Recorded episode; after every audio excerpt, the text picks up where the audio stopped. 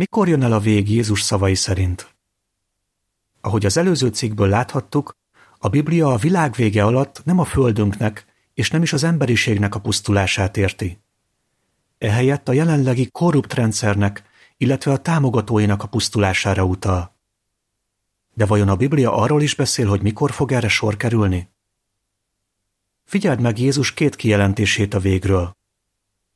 Kitartóan virasszatok hát, mert nem tudjátok, melyik az a nap, és melyik az az óra. Máté 25.13 Állandóan figyeljetek, maradjatok ébren, mert nem tudjátok, mikor jön el a meghatározott idő. Márk 13.33 Tehát a Földön senki sem tudja pontosan, hogy mikor jön el a vég. Isten azonban meghatározta ennek az idejét, vagyis kijelölt egy napot és egy órát erre. De vajon ez azt jelenti, hogy semmilyen támpontunk sincs azt illetően, hogy mikor jön el a vég? Egyáltalán nem. Jézus több olyan eseményt is felsorolt a tanítványainak, melyek azt jelzik, hogy közel a vég. A jel. Ezek az események alkotják a világrendszer befejezésének a jelét. Jézus ezt mondta. Nemzet támad nemzet ellen, és királyság királyság ellen, és lesznek élelmiszerhiányok, meg földrengések egyik hely után a másikon. Máté 24, 3, 7 Továbbá megemlítette, hogy lesznek járványos betegségek. Lukács 21, 11 Te látod magad körül Jézus szavainak a beteljesedését? Napjainkban az egész világon pusztító háborúk, éhínségek, földrengések és konyörtelen betegségek sújtják az emberiséget.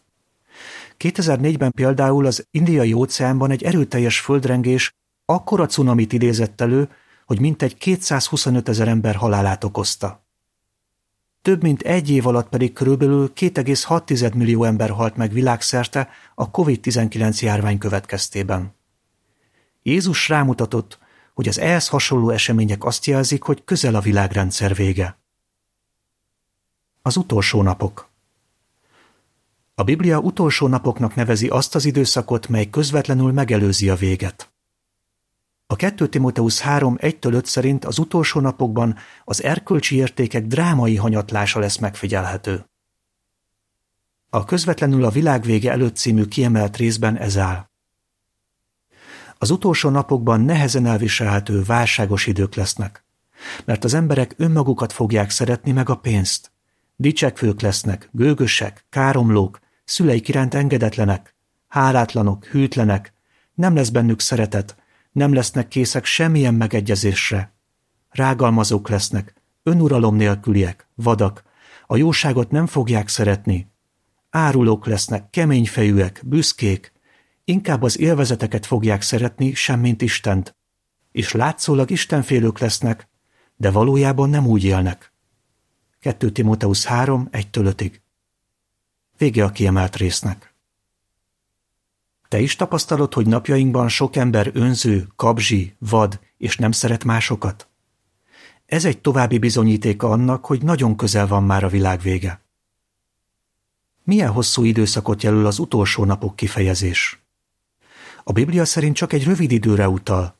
Utána Isten meg fogja semmisíteni azokat, akik pusztítják a földet. Jelenések 11-18 Nem sokára paradicsom lesz a föld. Isten már kitűzte a napot és az órát, amikor véget vet a jelenlegi gonosz világrendszernek. Ugyanakkor nem szeretné, hogy bárki is elpusztuljon. 2 Péter 3.9 Lehetőséget ad az embereknek arra, hogy összhangba hozzák az életüket az alapelveivel.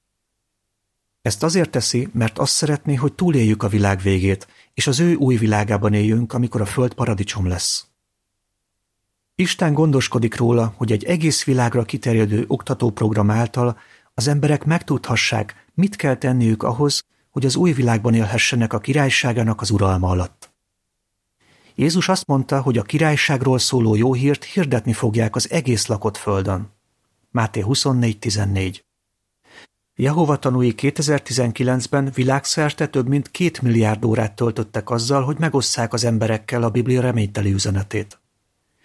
Jézus szavaival összhangban tehát ez az oktató munka az egész világon folyik majd, mielőtt eljön a vég. Az emberi uralmak ideje hamarosan véget ér.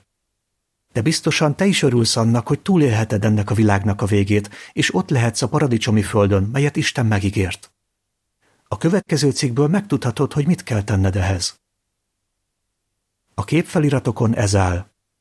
Háborúk.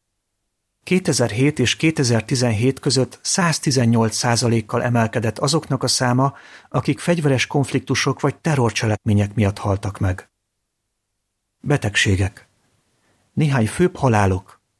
Szívbetegség, stroke, tüdőbetegség, születési rendellenességek, hasmenéses megbetegedések, rák, tuberkulózis.